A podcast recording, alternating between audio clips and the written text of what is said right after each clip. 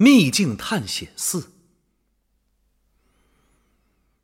和其他艺术作品一样，电子游戏也能反映出创作者的某种特质。塞尔达传说源于宫本茂对童年时期洞穴大冒险的记忆。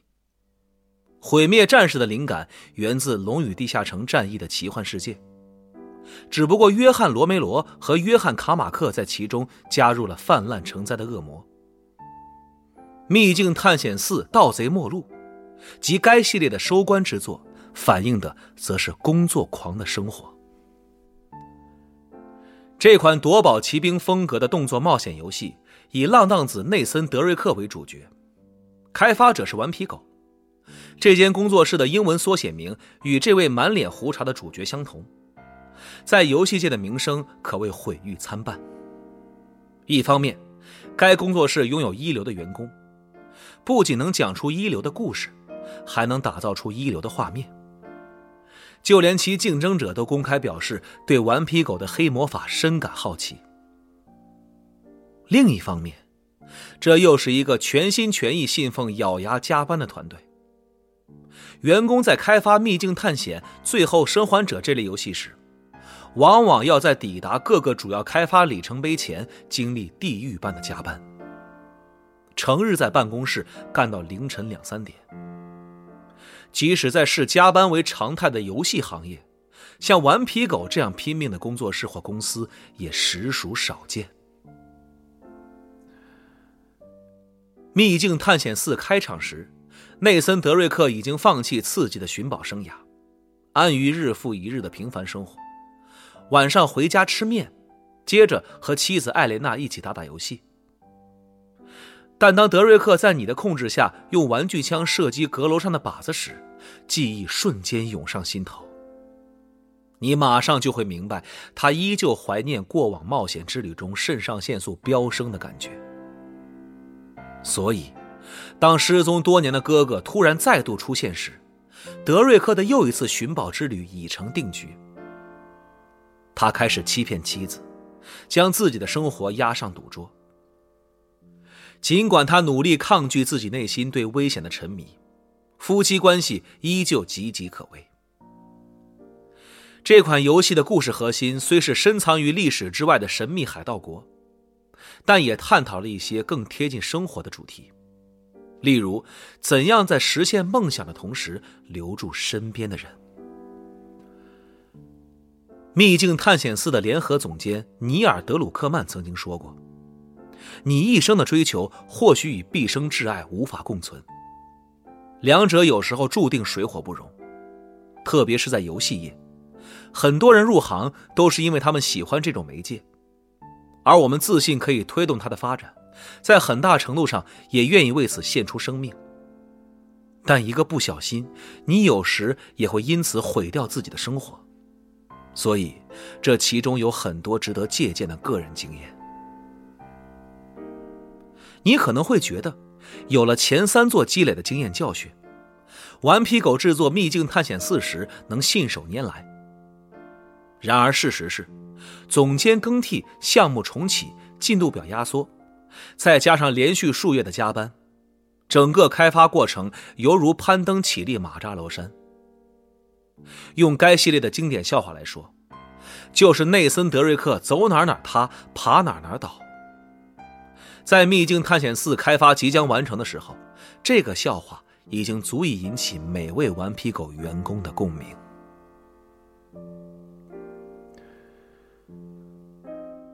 秘境探险黄金城秘宝对顽皮狗意义非凡。这间工作室成立于一九八四年，创始人贾森·鲁宾和安迪·加文自幼便是好友。过去近二十年间。顽皮狗一直在制作平台动作游戏，其中《古惑狼》和《杰克与达斯特》更是索尼 PlayStation 平台上的招牌系列。二零零一年，索尼收购了顽皮狗，几年后，顽皮狗受命为刚刚上市的 PlayStation 三制作一款游戏。在资深总监埃米·亨尼格带领下，他们启动了一个从未尝试过的项目。一款在夺宝奇兵式全球大冒险启发下诞生的通俗冒险游戏。玩家将控制主角内森·德瑞克在世界各地寻宝解谜。这是一次雄心勃勃的尝试。对游戏开发者而言，制作全新游戏 IP 意味着从零开始，因此难度远超开发续作。全新的游戏平台，尤其是像 PlayStation 3这样配备异类架构 Cell 的主机，更是让问题雪上加霜。不仅如此，顽皮狗聘请的几位新员工虽然才华横溢，也都在好莱坞工作过，却没有多少游戏开发经验。这带来了更多麻烦。顽皮狗的老员工不得不费心教导这些新手，及时演算动画的细微差别。秘境探险的美术总监布鲁斯·斯特拉利从1990年代起就从事游戏开发工作。当秘境探险陷入开发瓶颈时，他常常会前往策划部宣泄自己的不满。这款游戏的开发让他备受挫折，需要途径发泄。没过多久，他开始频频与部分策划共进午餐。这群人中，一位二十多岁的以色列裔年轻人引起了他的注意，这就是尼尔·德鲁克曼。短短几年前。德鲁克曼加入顽皮狗时仅是编程实习生，如今有着一头深色头发和黄褐色皮肤的他，已经成为后起之秀。虽然性格固执，却是一个编故事的好手。尽管在职员表上他只是秘境探险的策划，但实际上他也帮助亨尼格编写游戏剧本。斯特拉利和德鲁克曼很快就成为了朋友，他们一起交流策划经验，一起抨击公司内拉帮结派的现象，一起分析正在玩的游戏，一起寻找每个关卡的亮点。斯特拉利说：“我们开始在家里玩在线游戏，因此，即使玩着多人游戏，我们也会交流并讨论，那就是我俩工作关系成型的地方。”二零零七年，《秘境探险》正式发售。不久之后，顽皮狗将斯特拉利提拔为游戏总监。这次升迁让斯特拉利在策划方面对二零零九年发售的《秘境探险二：道义有道》有了更多掌控力。接着，当顽皮狗将工作重心转向《秘境探险三：德瑞克的骗局》时，斯特拉利和德鲁克曼却为新项目离开了《秘境探险三》的开发团队。二零一一年十一月，《秘境探险三》上架销售的同时，斯特拉利和德鲁克曼启动了他们作为联合总监的第一个项目——末日冒险游戏《最后生还者》。这部新作与《秘境探险》系列的剧情截然不同，后者效仿的是《丁丁历险记》。前者给人的感觉则偏向科马克·麦卡锡的《长路》，后者轻松有趣，前者却在开篇就让士兵射杀主角十二岁的女儿。这样的设计并非只为让人哭泣。斯特拉利和德鲁克曼在观看《老无所依》这类影片之后，反思起许多游戏中过于直白的对话，他们开始思考。为何不能让自己的角色也将一些想法藏在心中呢？在最后生还者中，遭到感染的人类和美国崩毁的道路，只为服务于两名主角的故事而存在。每一个场景，每一次遭遇，都会加深中年佣兵乔尔和少女艾丽之间的关系。随着这场旅程逐渐推进，乔尔渐渐将艾丽当成自己的女儿。若是换一款游戏，他可能会直接袒露心声：“艾丽，在我女儿身故后，是你填补了我内心的空虚。”最后，生还者却相信玩家能自己填补这段空白。当然，知易行难，即便是你知道的，讲一个精妙的故事也一样。布鲁斯·斯特拉利和尼尔·德鲁克曼再次感受到了从零开始制作新 IP 的心力交瘁。这是他们十年间第二次体会到这种感觉，甚至直到最后一刻，他们都认为这款游戏将是一场灾难。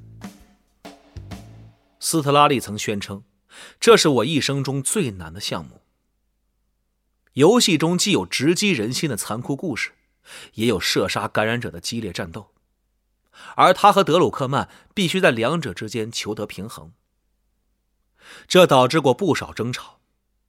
从掩体系统到故事结局，他们努力摸索，精益求精。即使焦点小组的测试人员建议增加头目战、超级武器、特殊敌人等可玩元素，即使一开始的测试人员警告这款游戏的评价可能不会高，斯特拉利和德鲁克曼也不曾动摇。结果恰恰相反。二零一三年六月。最后生还者正式上市，粉丝和评论家都为之疯狂。这是顽皮狗史上最成功的游戏，斯特拉利和德鲁克曼也因此成为游戏开发领域的大牌明星。自此之后，只要他们愿意，就能一直在顽皮狗担任项目主管。与此同时，从2011年到2014年。艾米·亨尼格带领的小团队一直在开发《秘境探险四》。他们有些新创意，例如加入可操作的交通工具，或是抓钩，甚至准备让内森·德瑞克在游戏前半段都不开枪。这一改变是因为曾有评论家批评此前《秘境探险》系列作品的人物设定和玩法存在矛盾。他们一边宣称德瑞克是位风趣迷人的英雄。一边又让他毫不迟疑地击杀数千名敌人，所以，亨尼格和他的团队打算让德瑞克徒手战斗一段时间，借此证明这个古灵精怪的冒险家也能做出改变。在他们看来，这应该是个不错的转折。亨尼格还想在《秘境探险四》中让内森·德瑞克曾经的搭档山姆登场。这是玩家第一次见到山姆。十五年前，两人曾试图逃出一座巴拿马监狱，可惜计划生变，山姆被独自留在狱中。内森则以为山姆已经死去。在亨尼格的版本中，山姆算是《秘境探险四》的主要反派之一。他因为内森独自逃脱、任由自己去死的行为而愤恨不已。随着剧情发展。当玩家控制内森努力摆脱寻宝者天性的同时，也会渐渐发现两人实际上是亲兄弟。最终，他们重归于好，开始携手对抗游戏中真正的反派——山姆的狱友，一个名叫雷夫的阴险小偷。可惜，《秘境探险四》的开发并不顺利。顽皮狗希望有两支团队各开发一款作品。但这种念头太过理想化。二零一二年至二零一三年间，最后生还者团队不断抽调秘境探险四项目组的开发人员。亨尼格最终只保住几个骨干成员。我们希望能建立两支完整的团队。顽皮狗联席总裁埃文·维尔斯说：“但他们总是互相抢道。就预期的游戏规模而言。”我们雇人的速度实在赶不上游戏开发拓展的需求。情况最好时，充其量凑出一点五支团队；一般来说，只能算一点二五支团队。二零一四年初，尼尔·德鲁克曼和布鲁斯·斯特拉利完成《最后生还者》资料片遗落的开发工作。与此同时，整个工作室进入紧急状态，接连召开几次会议。试图弄清《秘境探险四》究竟出了什么问题。之后的故事众说纷纭。有人说，最后生还者和遗落更受顽皮狗重视，导致《秘境探险四》无法保证基本的人力和资源。还有人说，艾米·亨尼格在决策时犹豫不决，新游戏进展并不顺利。参与《秘境探险四》项目的部分员工希望获得一个更有凝聚力的开发方向。其他人则觉得秘境探险四项目组的人员紧缺，足以解释为何这个项目依旧处于支离破碎的状态。不论如何，有些事实并无争议。二零一四年三月，与顽皮狗联席总裁埃文·维尔斯、克里斯托夫·巴莱斯特拉会面后，埃米·亨尼格永远离开了这间工作室。亨尼格的创意合作伙伴贾斯汀·李士满在不久之后选择离职，其他几位与亨尼格关系密切的老员工也紧随其后。不同层级的员工都有可能离职，威尔斯解释。只不过这次离开的恰好是高层。其实，我们工作室各部门都有人因为各种各样的原因离开。艾米是我的好朋友，我真的很想念他。也祝他一帆风顺。只不过我们确实没法解决这些问题，所以决定分道扬镳，然后收拾残局。亨尼格离开次日，游戏网站 IGN 就报道，有匿名人士表示是尼尔·德鲁克曼和布鲁斯·斯特拉利逼走了亨尼格。顽皮狗领导层公开驳斥这一说法，称其为不专业的不实报道。但并未进一步说明情况，亨尼格则对此保持沉默。维尔斯后来告诉我，看到那些谣言公开散布，令人心碎，因为我们发现有些无关雇员的名字也被牵扯其中。不过，顽皮狗前员工中也有几人表示，德鲁克曼和斯特拉利两人与亨尼格之间确实存在分歧。双方对于秘境探险的开发方向有着完全不同的见解。而据知情人士透露，亨尼格离开工作室时曾签署过一份协议，约定双方不就此事公开做出负面评论。亨尼格也拒绝了本书的采访请求。亨尼格离职后。埃文·维尔斯和克里斯托夫·巴莱斯特拉立即在会上将此事告知尼尔·德鲁克曼和布鲁斯·斯特拉利。斯特拉利事后回忆，当他意识到联席总裁接下来要说什么的时候，感觉自己的胃都在下沉。我记得自己问过一句：“这是什么意思？那谁来负责秘境探险四呢？”然后他们有些紧张地说：“该你上了。”最后，生还者名利双收，让德鲁克曼和斯特拉利成为顽皮狗的招财童子。现在，他们必须做出一个决定：是否愿意将自己人生的下一年献给内森·德瑞克？这个决定并不好做。两位总监本以为他们已经彻底摆脱了秘境探险。斯特拉利和德鲁克曼想要开发其他游戏。他们此前一直在试玩和比较《最后生还者》续作的各种原型，同时斯特拉利也感到精疲力竭。不久前，我刚刚完成这辈子最难的一个项目，他说：“那是我在《最后生还者》项目组中面对的最大挑战。”因此，接下来几个月里，他只想放松一下，做些原型设计和头脑风暴。而不是再次面对不可更改的最后期限。秘境探险四已经开发了两年多，原计划要在一年后，即二零一五年发售。所以，立刻接手这个任务，就像刚跑完马拉松，又要参加夏季奥运会。但他们又能怎么办呢？秘境探险四需要帮助，斯特拉利说。这个项目的沟通渠道、流水线和工作安排都很糟糕，感觉并没有取得应有的进展。那么，我感觉怎么样？不太好，这不是接手的好时机。但我相信顽皮狗的声誉，也相信这个团队。在斯特拉利看来，他和德鲁克曼可能只要花上几个月，引导众人朝着同一个方向前进，就可以离开小组，开始新的项目了。而其他策划主管会在一切走上正轨之后接手。最终，德鲁克曼和斯特拉利同意参与这个项目，但前提是自己在创意方面必须拥有绝对控制权。他们没有兴趣完成亨尼格的故事。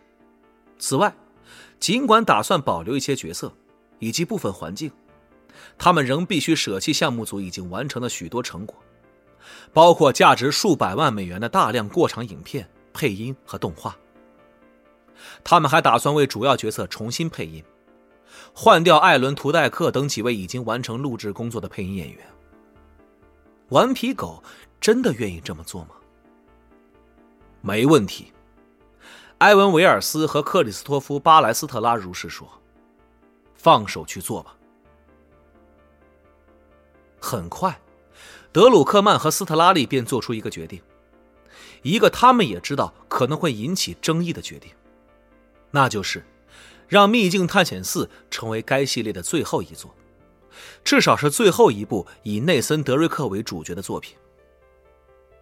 亨尼格在位时，顽皮狗就已经有过这种想法。现在，他们终于做出正式决定。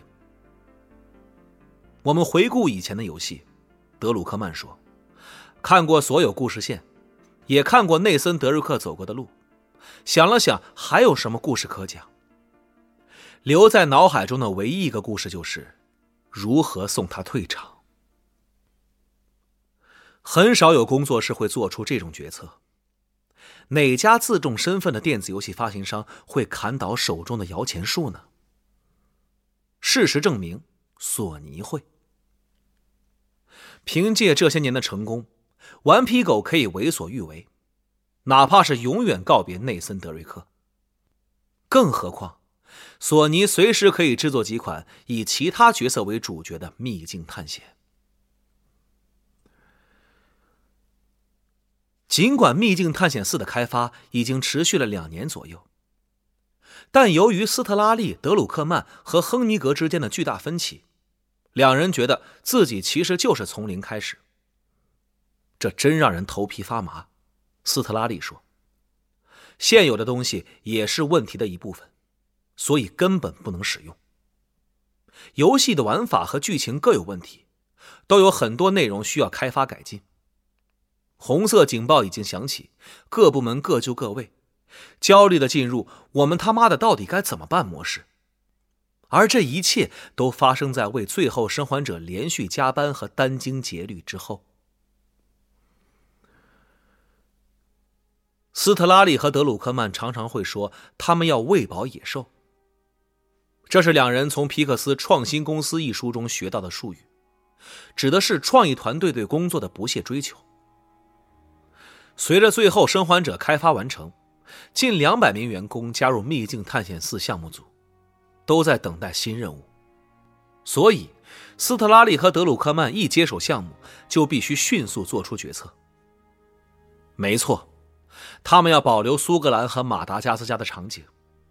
没错，他们还会留下有关监狱的回忆。两人还要和美术、策划、程序等部门的领导会面。确保这些团队在混乱中依旧每天都有事可做，确实感到压力很大。德鲁克曼回忆：“有时你会觉得自己根本没有足够的时间思考，却必须做出选择。而且怎么说呢？做到八成好的时候，转头做些别的，也比花时间争取完美更好。”毕竟，争取完美就意味着让所有人都暂停工作，等待那个部分打磨完成。这些突如其来的变动，让顽皮狗中的很多人，尤其是从一开始就参与该项目的人，困惑不已。虽然斯特拉里和德鲁克曼打算尽量保留原有成果的消息，让他们感到心安，但一想到这两年的大量工作付诸东流，一些员工还是很反感，每个决定都是一根不时刺痛我内心的尖刺。首席动画师杰里米耶茨说：“啊，我简直无法相信自己和其他人花好几个月做出来的东西就要被砍掉了。这次过渡可真够艰难的，但每次做完之后回头看，你得承认这是正确的决定。这让游戏变得越来越好，变得更有条理，也更专注。首席场景美术师泰特·莫西安也表示，这次过渡相对而言又快又好。他们有一个明确的计划，还分享给整个团队，为我们注入信心。虽然和这个系列一同走过许多年的团队不得不与之挥别，令人非常遗憾，但我们可以看到未来和隧道尽头的光明。随后几周，斯特拉利和德鲁克曼一直坐在会议室里盯着索引卡片，努力构思新版本《秘境探险四》的剧情。他们决定留下内森·德瑞克的哥哥山姆。但得让他不像之前那么邪恶。相反，他们要让山姆成为一种催化剂，以他诱使内森·德瑞克离开家庭琐事，重新开始寻宝。他们还留下反派雷夫，将他设计成因为德瑞克的成功而心生嫉妒的二世祖。在这个过程中，斯特拉利和德鲁克曼让一批策划和协力作家轮流上岗，一边协助编写故事。一边从中挑选两人离开之后的继任者。他们一连几周都待在同一个房间里，在巨大的白板上插入索引卡片，上面或是写着故事脉络，或是记录着场景构思，例如游戏中段的史诗级追逐战。最终，这块白板成为《秘境探险四》的圣经。将这些卡片上的内容整合起来，就是游戏的整个故事。作家乔西·谢尔曾多次参与斯特拉利和德鲁克曼主持的会议。他表示：“我们从未坐下来从头到尾写出整个剧本，一次都没有。游戏策划是一个迭代的过程，写下整个故事只是在自讨苦吃。没准游戏效果会不如预期，没准你能冒出一个更好的创意，又或者发生了其他什么事情，你必须灵活应变。”此后几周里，德鲁克曼和斯特拉利准备了一份两小时长的推介材料，概述他们对《秘境探险四》的愿景，并展示给顽皮狗其余员工。他们解释道：“这是一个有关上瘾的故事。游戏一开始，你将看到内森·德瑞克做着一份普通的工作，和妻子艾莲娜一起过着朝九晚五的安宁生活。但很快，你就会发现德瑞克心中并不满足。”而不久之后重新出现的山姆，还会将德瑞克再次拖入一段跌宕起伏的冒险之旅。他们前往世界各地，陷入激烈枪战，驾车飞驰逃亡，寻找堆满财宝的海盗之城。期间既有安静的回忆，也有众人期待的系列经典大爆炸场景。我们会见证德瑞克对艾莲娜撒谎，还会看到艾莲娜发现真相的一刻。而这一切都将终结于遗落之城莱伯塔利亚。德瑞克等人将在此处发现，他们心中的海盗乌托邦，其实只是贪婪和偏执的避风港。这将是一款大型游戏，比顽皮狗迄今做过的任何游戏都要庞大。而且，顽皮狗仍计划在二零一五年秋，即一年半之后发售。看到展示《秘境探险四》最终模样的路线图后，开发人员确实有些心安，但也被庞大的工作量吓到了。德鲁克曼说：“有些人累坏了，这个项目的宏伟规模让他们有些害怕。”过了一段时间，他们才重新投身这一愿景之中。幸好，E 三游戏展即将到来。虽然一部分游戏工作室视这类展会为吵闹浮夸的营销活动，只会让人分心，但顽皮狗觉得 E 三游戏展是一个重要的里程碑。索尼的年度新闻发布会上总有顽皮狗的一席之地，数十名工作人员也常会从位于圣莫尼卡的顽皮狗总部奔赴洛杉矶会展中心参会。年复一年。顽皮狗的开发人员总会带着酷炫的新游戏亮相 E 三游戏展，再带着大众的欢呼，精神百倍的离开。二零一四年六月的这次展会也不例外。在 PlayStation 新闻发布会最后，索尼总裁安德鲁豪斯再次登场，带来压轴预告片。屏幕上出现“顽皮狗”几个大字后，粉丝瞬间欢声雷动。预告片中，受伤的内森·德瑞克在丛林中蹒跚而行，其间穿插着他和老搭档苏丽的对话。显然，这将是他们最后的冒险。随后，屏幕上亮出游戏的标题：《秘境探险四：盗贼末路》。德鲁克曼和斯特拉利并不打算杀死内森·德瑞克，但他们确实想误导粉丝，借此制造话题。就这样，顽皮狗的开发人员一边为可想而知的痛苦开发过程做足准备，一边从 YouTube、NeoGAF 等网站的粉丝反馈中汲取力量。此后，他们继续工作。由于索尼计划在2014年12月启动一项全新的大型粉丝活动 ——PlayStation 体验会，简称 PSX，顽皮狗同意制作一个内容更加丰富的《秘境探险四》的演示，为首届 PSX 增光添彩。这意味着他们只剩几个月来确定游戏成品中某个片段的样子。和许多经验丰富的工作室一样。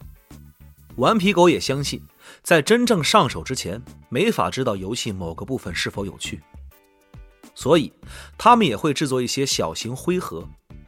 由于未经美化，这个封闭空间内的 3D 模型色调单一，外观粗糙。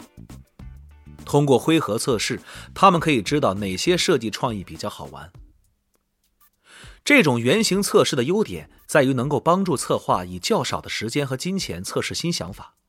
缺点则是会让大部分创意折戟沉沙。艾米·亨尼格在任期间，曾带领团队为《秘境探险四》修改过多种灰盒原型。例如，他们制作过一种滑行机制，让德瑞克可以像洛克人一样贴地滑行。另一个想法是让德瑞克朝着悬崖开枪，再依靠弹孔攀岩。他们还设计过一段发生在意大利拍卖行的情节。玩家要在德瑞克和其他角色之间切换操作，在不引人怀疑的情况下搜寻线索、盗取宝物。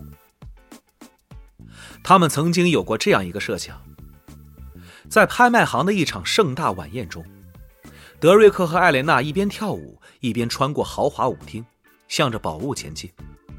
玩家则要伴着音乐的节拍按下按钮，有点像在玩节奏游戏。类似于不用跳动的舞蹈游戏《劲舞革命》，这个机制虽然听起来不错，玩起来却不怎么样。首席策划埃米利亚·沙茨说：“当你说‘好吧，让我们留下这个有趣的舞蹈小游戏’时，却发现它无法融入其他内容。要想保留小游戏本身，必须足够有深度，足够有趣，所以它只能靠边站了。”他们也一度打算将跳舞环节提前，让德瑞克和艾莲娜在家中晚餐时跳舞，借此展现前三座结束后两人关系的状态。结果看他们共舞依旧非常尴尬。这种玩法不太有趣，沙斯解释。这个关卡的主要目标是向玩家展示角色之间的关系，让玩家产生代入感。问题是，没什么人会在自家的客厅里那样跳舞。之后有人提议让他们两个人一起玩电子游戏，于是，经过几次版权方面的快速协商，顽皮狗偷偷在游戏中放入初代古惑狼，让这对夫妻在斗着嘴玩 PlayStation 主机的同时，展现他们的温馨生活。布鲁斯·斯特拉利和尼尔·德鲁克曼知道，之前制作的许多灰盒原型并不符合他们的理念。斯特拉利认为。游戏设计应该围绕一系列核心机制展开。所谓核心机制，就是让玩家在整个游戏过程中反复执行的基本操作。他们必须将这类机制限制在必要范围内，那是重中之重。确定核心机制才是我工作的重点。斯特拉利说：“我要筛选原型，看看哪些有用，哪些没用。”哪些要调整，哪些能和其他内容搭配？在他看来，和谐两字一直是关键。独立的看，在舞厅跳舞这类原型很酷，却不一定适合放入实际游戏。很多东西在我看来都是纸上谈兵。斯特拉利说：“有很多创意虽然不错，但也只是写写而已，或者仅仅适合午间闲聊时说一声‘这不会很酷吗’的程度。一旦试着放进游戏，立刻就会显得格格不入。除了跳跃、攀爬、射击等秘境探险系列的基本操作之外，斯特拉利和他的团队还确定了两种核心机制的原型。”其中之一是可以驾驶的卡车，该功能在这些年间多次删减，又屡屡加入秘境探险四。另一个，则是德瑞克用来攀爬高处、跨越裂隙的绳索和抓钩。这条绳子历经数十次迭代，玩家原本必须抽出绳子，将其挥动，再对准地图上的特定位置抛出。但斯特拉利觉得这些操作很繁琐。因此，他联合策划反复进行迭代。最终，玩家只有在距离目标足够近的情况下才能抛出抓钩，仅需要按一下按钮。我们让它变得更好上手、更快也更稳定了。斯特拉利说：“抓钩操作太复杂的话，就无法快速进行，不能配合战斗系统，不可随心使用。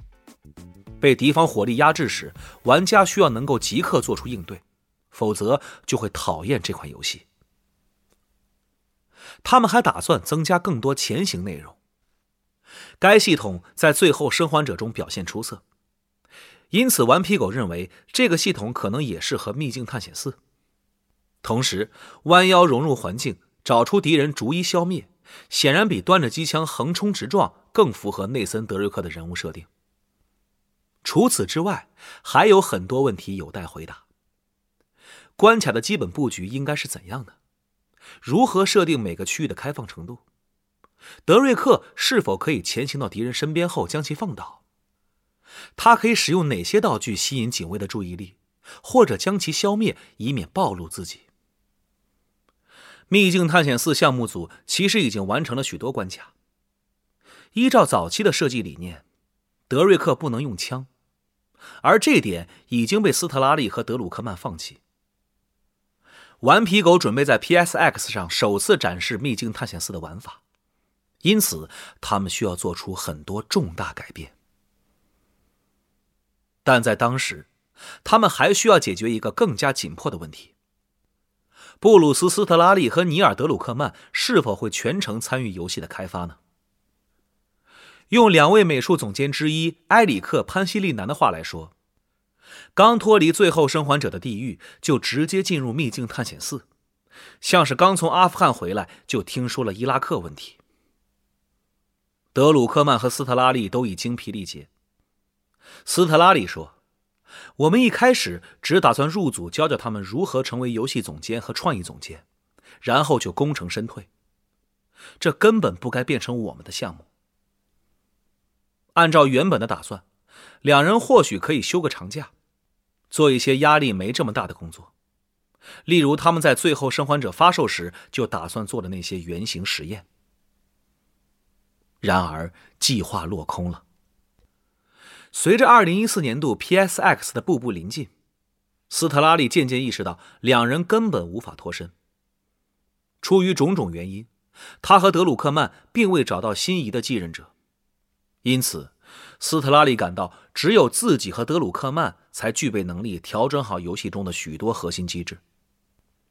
以攀爬系统为例，多位策划曾花费几个月尝试室内攀岩，研究攀岩的核心技术，并据此耗时数月，精心设计出一个带有滑落和岩点坍塌要素的复杂攀爬系统。单独看来，这是一个有趣而逼真的设计，但放进《秘境探险四》之后，你会发现，生命不可承受之痛，莫过于在激战之中因为按错键而坠崖摔死。所以，斯特拉利暂时搁置这一机制，伤透了几位策划的心。这对我而言，可能就是一个转折点。斯特拉利说：“我必须敲定解决方案，以实际演示推动宣传热度。通过这段游戏内容，帮助人们体会到本作的精髓。为达成这一目标，我和尼尔的角色不可或缺。这就是我的转折点。自那之后，我心想：好吧，看来只能一路跟到底了。P.S.X 证实了两件事：其一，《秘境探险四》无法在2015年发售。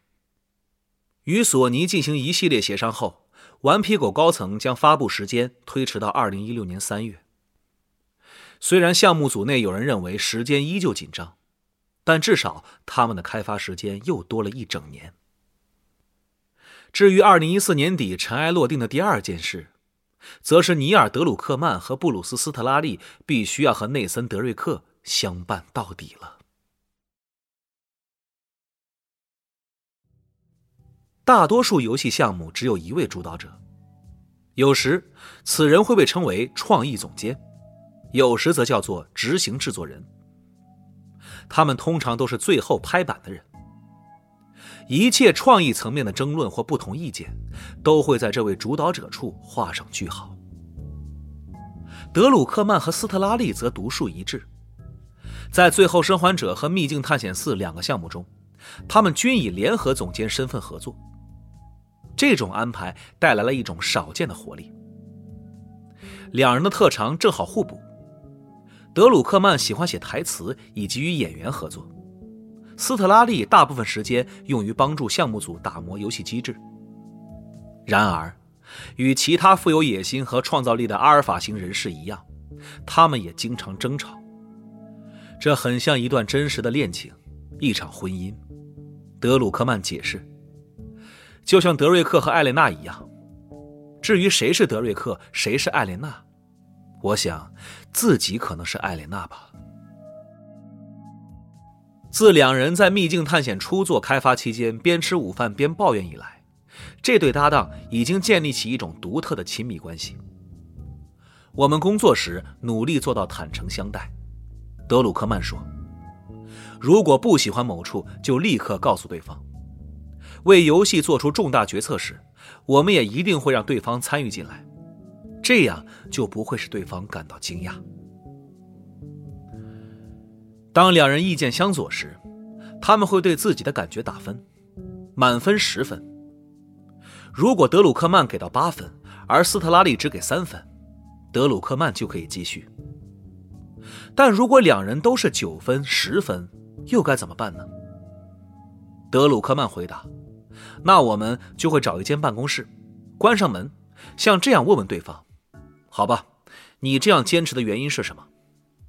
有时我们甚至要花上几个小时才能达成一致，告诉对方说的对，是该这么做。也有些时候，最终结论甚至都不是我俩最初的意见。这种管理风格不拘一格，却算得上是顽皮狗的传统。顽皮狗的工作人员喜欢强调，他们不同于其他游戏工作室。并不会设置制作人这一职位。在顽皮狗，没有任何人的工作仅限于安排进度和协调工作，而这正是其他公司内部制作人的职责。换言之，顽皮狗的每个人都要做好自我管理。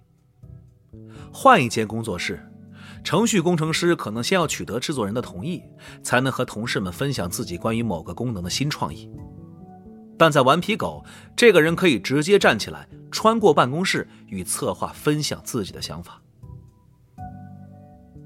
这种自由可能会导致混乱。有一次，德鲁克曼和斯特拉利就因为好几天没有交流，导致各自为同一个场景设计出不同版本，浪费了数周时间。如果有专职的制作人，可能就不会发生这种事情。但顽皮狗的管理层认为这是最好的管理方式。你获得的效率远高于在某些罕见情况下浪费的时间。埃文·维尔斯说：“我们不会召开会议讨论其可行性，等待审核通过再列入进度表，那才是在浪费时间。”也许，正是这种不同寻常的组织结构，让顽皮狗对细节也有着异乎寻常的执着。仔细观察《秘境探险四》中任何一个场景，你都能发现一些令人惊叹的东西，例如德瑞克衬衫上的折痕、扣子上的缝线，还有他装备步枪时将皮带绕过头顶的方式。这些细节并非凭空而来，而是出自那些沉迷游戏、愿意为他们每天在公司加班到凌晨三点的工作人员。我们为此竭尽所能。首席音频师菲尔科瓦茨说。这是最后一款以内森·德瑞克为主角的游戏，所以我们都想尽量充实其中的内容。这一点在他们为 E 三游戏展准备的实机演示上展现的最为明显。继前一年在 PSX 上成功亮相后，这次展会成为《秘境探险四》项目组进入2015年后的最大里程碑。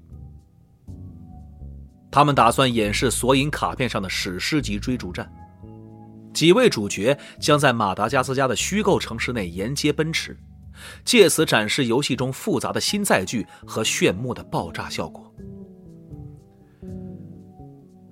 E 三游戏展前最后几周，为了让每处细节都恰到好处，秘境探险四的美术师和策划集体熬夜加班，每周，有时甚至是每天。团队全员都要聚到礼堂内说明项目进度。他们会反思哪些机制还不起作用，哪些效果需要进一步打磨，哪些 NPC 得微调位置。安东尼·纽曼表示，参与这一桥段开发的每个人基本都在，所以交流非常直接。布鲁斯和尼尔会在试完游戏后告诉众人：“这里不对，这里不对，这里也不对。”这段时机演示始于一个熙熙攘攘的市场。德瑞克和苏利在枪战中击杀一些雇佣兵，接着开始躲避装甲坦克的攻击。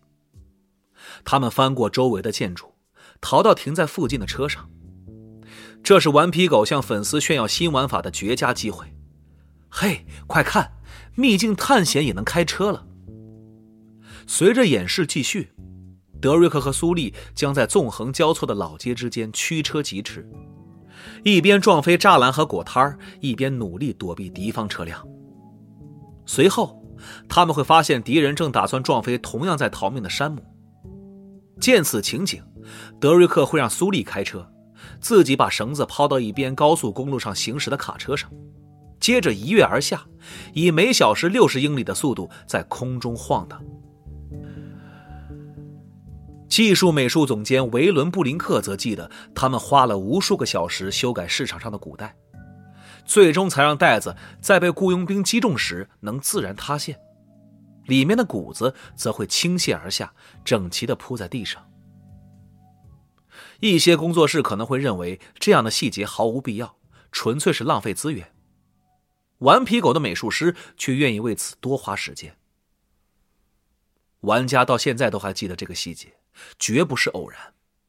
首席场景美术师泰特·莫西安解释：“从游戏性的角度来看，我们想要通过这些瞬间，用这些片段打动玩家。很多时候，起到这种效果的事物，既可以是大到崩毁的建筑，也可以是小到塌陷的古代。这段实机演示效果非常惊人。”最终成为《秘境探险四》最精彩的桥段之一。事后想想，顽皮狗也许不该在这次展会上放出这么多内容，但这就会导致一个所有开发人员都会遇到的悖论：如果不把最好的部分亮出来，又怎能让粉丝相信你的游戏棒极了呢？我们也担心自己展示了游戏中最酷的段落，德鲁克曼说。但那似乎是我们最拿得出手的一部分。你得找到平衡点，既不能透露过多内容，同时又要具备足够的噱头，保证销量。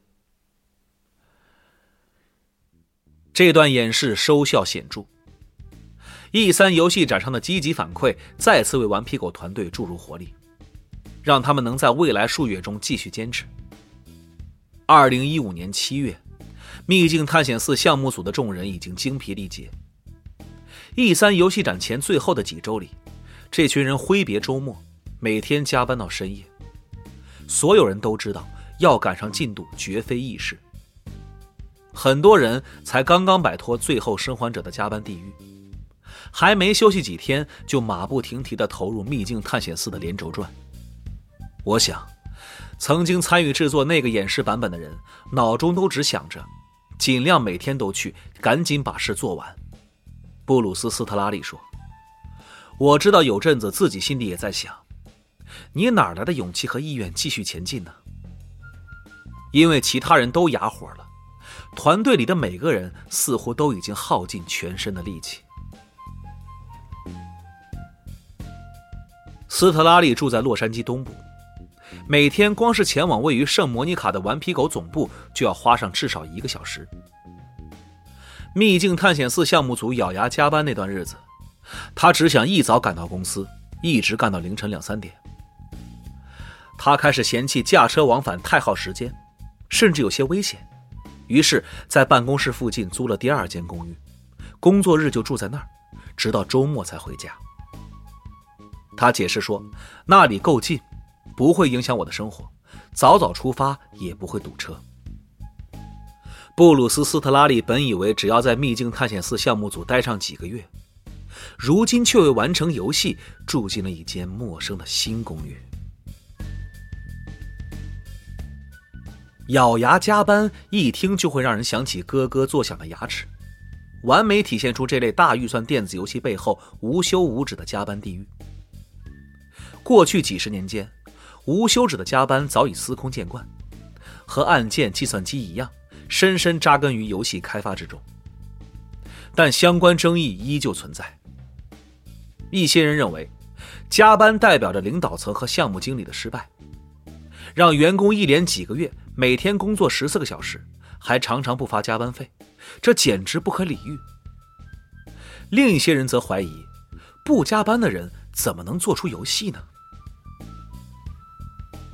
我们开发每款游戏时都会加班。顽皮狗联席总裁埃文·维尔斯说：“这从不是强制的，我们从来不会说好吧，一周工作六天，一周工作六十个小时。”我们永远不会改变四十小时的工作预期，也不会调整从早上十点半到下午六点半这一核心工时。大家确实超时工作了，但这取决于他们自身的动力，以及每个人油箱里还有多少燃料。当然，级联效应始终存在。当一位策划加班加点直到关卡完成时，其他人也会因为压力而开始加班。顽皮狗的每位员工都知晓公司内部有一条质量金线，而要达到这个标准，就得加班。更何况，每个自重的艺术家不愿把每分每秒都用来改进自己的作品呢？这确实是个热门话题。我也不想说这个问题不重要，但我觉得加班永远不会消失。威尔斯说：“你可以减少加班。”还可以试着降低它的长期影响，确保所有人都能恢复元气。但我认为游戏开发没有蓝图可供参考，因此加班也算艺术创作的固有属性之一。你总在一次次的重构产品，而这就是最大的问题——重构产品。尽管秘境探险系列已经和顽皮狗相伴十余年。尽管这已是该系列的第四部作品，他们仍旧无法确定每个环节需要花费多少时间。问题在于，布鲁斯·斯特拉利说：“分配工作既不能提升创造力，也无法带来快乐。如果不花上数周进行游戏测试和迭代，策划怎么知道刚加入的前行机制是否值得保留？不经历数周的优化。”美术师又如何知道那些亮眼的场景帧率是否合适？而在一切完工之前，程序工程师又怎能知道他们需要清除多少漏洞？顽皮狗和其他游戏工作室一样，都只能进行预估，而这难免过于保守。此时，他们就会开始咬牙加班。要想解决加班问题，最好的办法可能就是告诉自己别做什么年度游戏了。尼尔·德鲁克曼说：“放弃幻想，你就能脱离苦海。”和许多资深策划一样，德鲁克曼认为加班是一个复杂的问题。他宣称顽皮狗充满了完美主义者，在最后一刻来临前，即使经理想让他们在晚上七点前下班，团队中的每个人也会为了打磨游戏而奋战到夜深人静。在秘境探险四的开发过程中，我们甚至试着比以前更早告诉大家，整个故事从头到尾就是这样，这就是全部情节。德鲁克曼说。然后我们发现加班并未减少，正好相反，我们的野心更大，所有人都像以往一样努力工作。因此，我们仍在思考如何才能更好的平衡工作和生活。美术总监埃里克·潘西利南的解决方案是每天都加班到深夜，但绝不在周末工作。他说：“我通常凌晨两点才回家，我严格遵守这条规定。”其他人则为这个项目牺牲了自己的幸福和健康。顽皮狗的一位策划后来在推特上发文表示：“秘境探险四项目组最后一段加班让他的体重增加了十五磅。”二零一五年底，有些人还在担心这款游戏可能永远无法完成。最后那段加班的日子，或许是我们这辈子最糟的经历。”埃米莉亚·沙茨说。老实讲，这非常不健康。我们以前也赶过进度，但我从没像那次一样觉得根本无法完成项目。秘境探险四即将收尾的时候，你看着大厅里的其他人，会觉得他们脸上仿佛都写着：“我不知道我们要怎么完成这个项目，看起来完全没可能。”问题就在于尚未完成的工作太多了。设计关卡、调整场景、打磨动画，还有很多工作需要去做。有时突发灾难也会拖延他们的开发进度。例如，工作室的服务器就曾因为顽皮狗每天上传的数十万份庞大的资源文件而频频崩溃。尽管秘境探险四项目组的众人每周都会工作五天，而且每天都加班，距离项目完成似乎仍然遥遥无期。虽然在游戏渐渐成型之后，哪里需要改进就会显得更加清晰，但他们总是难以区分工作的优先级。游戏编剧乔西·谢尔曾表示：“最后那阵子，我们在好多次负责人会议上都提醒众人，完美是优秀的敌人。你正在打磨的东西完成度已经到达百分之九十五，而这边完成度只有百分之六十的东西还需要大量关注。”这也是为什么加班很辛苦。一旦投入其中，你就容易只见树木不见森林。开发工作进行到最后几个月时，尼尔·德鲁克曼和布鲁斯·斯特拉利决定删去项目组的心头好。那是德瑞克在苏格兰的一段经历。他爬上巨大的起重机吊臂。脚下在不断崩塌的同时，一边击退敌人，一边寻求生路。策划团队为这个桥段精心设计出一个原型，也都认为这将成为令人大呼过瘾的高潮。问题是，他们的时间不够了。我们完成了原型阶段的所有工作，埃文·维尔斯说。但想想从原型到最终版所需的大量打磨工作。FX 特效、音频还有动画，这对每个部门都会产生方方面面的影响。整合一个原型可能只要几天，完成它却需要几个月。这时候，德鲁克曼和斯特拉利还开始将精力转向焦点小组测试。测试员通常是洛杉矶居民，他们出身背景不同，游戏经验各异。这些人走进一间办公室。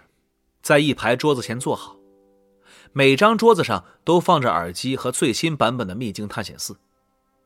然后，他们要花上数小时试玩游戏的各个部分，脸上映出屏幕闪耀的淡蓝色光芒。顽皮狗的策划会在一旁仔细观察他们，既能借助测试房间内的摄像头评估测试员的生理反应，也能准确了解每位测试员在各个时间段试玩的内容。甚至可以在试玩记录上加入“在这里死了十次，看起来挺无聊”之类的批注。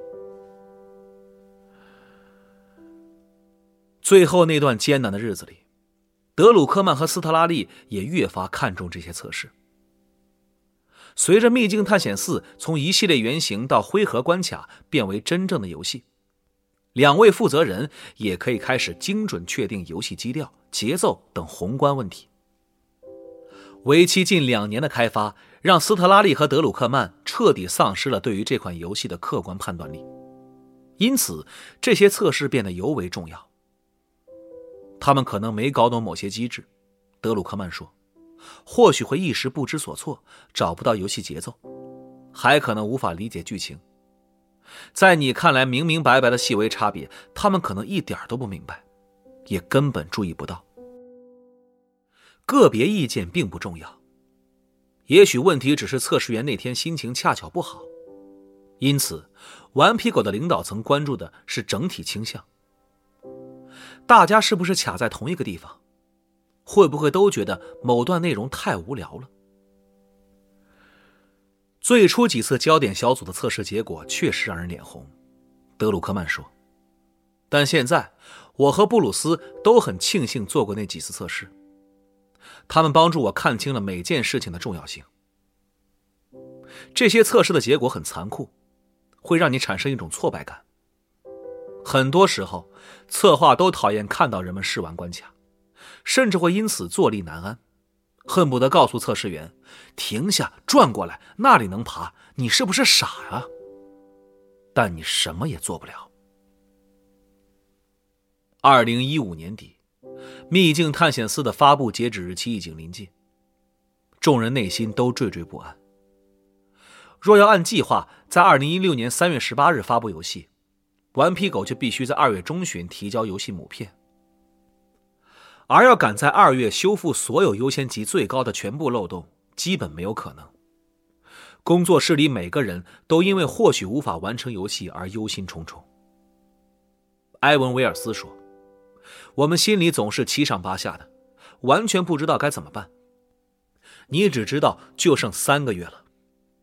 接下来，你开始回顾上一款游戏的漏洞报告。”我们在三个月内发现了多少个漏洞？多少个 A 级漏洞？每天能修复几个？好吧，那时候每天能修复五十个。于是我们开始计算，结果是，还好，还不算彻底完蛋。幸好他们每周都会进行焦点小组测试，随着大大小小的漏洞不断得以修复。测试员对游戏的评价也逐步提升。为完成《秘境探险四》，顽皮狗的工作人员不断鞭策自己，加班程度更胜以往。问题是，他们剩下的时间太少了。维尔斯回忆：“我们开始说，好吧，好吧，我们必须打补丁了。”他指的是针对母片漏洞制作的首日补丁。这种做法越来越普遍。按照顽皮狗的经验，刻录在光盘上的东西还不算打磨完成，我们要利用从批量制作到上架之间的三四周内完成打磨。换句话说，购买《秘境探险四》之后，如果不联网下载补丁，就只能玩到品质不佳的版本。我们开始试着给索尼的人做心理建设。老实说，首日补丁的体量会很大。威尔斯回忆，事情推进的不太顺利，我们要开足马力了。当索尼的工程师开始为加快顽皮狗的补丁制作流程做准备时，公司里却有人开始谣传《秘境探险四》项目岌岌可危。最终，这个消息被公司高层获悉。二零一五年十二月的一个晚上，维尔斯正坐在办公室里试玩某个版本的《秘境探险四》。他的手机突然嗡嗡作响，这是一个旧金山的陌生号码，来电者是索尼计算机娱乐美国公司的总裁肖恩·雷登。他是索尼所有开发工作室的总负责人。在电话里，雷登表示自己听说《秘境探险四》项目组需要更多时间。接着，他丢下了一枚重磅炸弹。威尔斯回忆道。雷登问：“改到四月发货怎么样？”我回答：“那真是太棒了。”于是他说：“那就这么说定了，这就是新的发货日期。”现在，他们不需要赶在二月中旬提交母片，而是可以一直打磨游戏、修复漏洞，直到三月十八日再提交。利用这段时间，他们能够将《秘境探险四》优化到不需要首日补丁也能表现不俗的地步。正如维尔斯后来向手下描述的那样，这简直是一个光明节的奇迹。但不久之后，索尼欧洲分公司的一名代表联系到维尔斯，询问顽皮狗是否可以在三月十五日提交母片。对方告诉维尔斯。因为索尼正在改建欧洲部分制造工厂，为了按时交付《秘境探险四》的光盘，他们需要提前三天提交游戏。我们问道：“这是真的吗？”威尔斯说：“三天对我们来说意义重大，我们真的非常需要。”但索尼欧洲分公司不肯通融。如果顽皮狗无法提前三天提交母片，那《秘境探险四》就只能拖到五月再发售，太令人沮丧了。威尔斯说：“我们心里想的都是天哪，又要挨骂了。可这次不是我们的错，完全不是。但愿人们都能忘记，只记得游戏。对顽皮狗而言，延后发售确实是光明节的奇迹。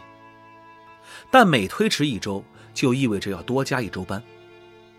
布鲁斯·斯特拉利说：“那段日子很难挨，特别是当大脑和身体都告诉自己‘我只能再撑一周’的时候，你却发现什么还要再干三周。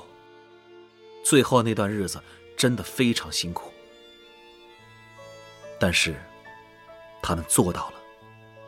这主要得归功于顽皮狗的集体经验和知识，知道何时应该停手。”就像老话说的：“艺术永无完成之日，唯有暂时搁置。”斯特拉利说：“游戏只能这样发售。”这是我们在开发阶段最后三个月里不断重复的一句话。我会走来走去，看到啥都说一句“发出去”，把这个发出去，把那个也发出去。二零一六年五月十日，游戏正式发售。《秘境探险四》不但首周销量就高达两百七十万份，市场评价也极高。这无疑是当时让人印象最深刻的照相级写实主义游戏。之后几周乃至几个月内，部分精疲力竭的开发人员离开了顽皮狗，其他人则在长假之后开始准备两个新项目的原型，分别是《秘境探险四》的资料片，后来成为一款独立游戏的《秘境探险：失落的遗产》。以及《最后生还者》的续作，《最后生还者》第二部。这两个项目的前期制作时间较为充裕，所以顽皮狗无需直接跳入火坑。二零一六年十月，我前往顽皮狗的工作室参观时，布鲁斯·斯特拉利告诉我，这就是为什么这次你看到的每个人都笑容洋溢。他们现在可以按时上下班，早上可以去冲浪。午饭前后还能去健身，但只过了短短数月，顽皮狗宣布两款游戏的制作计划后，开始有消息称斯特拉利不会担任《最后生还者》第二部的联合总监。工作室给出的官方消息是，他正在休长假。在《秘境探险四》的结尾，从博莱塔利亚死里逃生的内森和艾莲娜发现。他们在日常工作外，终究需要一些冒险。也许，他们能在工作和生活间找到平衡。艾莲娜对内森解释，他刚刚买下他工作的打捞公司，希望两人能够一起四处旅行。不过，他可不想再遭遇生命危险了。从今往后，他们将以更合法的身份继续寻宝。内森回答。你要知道，那可不容易。艾莲娜盯着内森看了半秒，方才开口：“值得做的事，从不容易。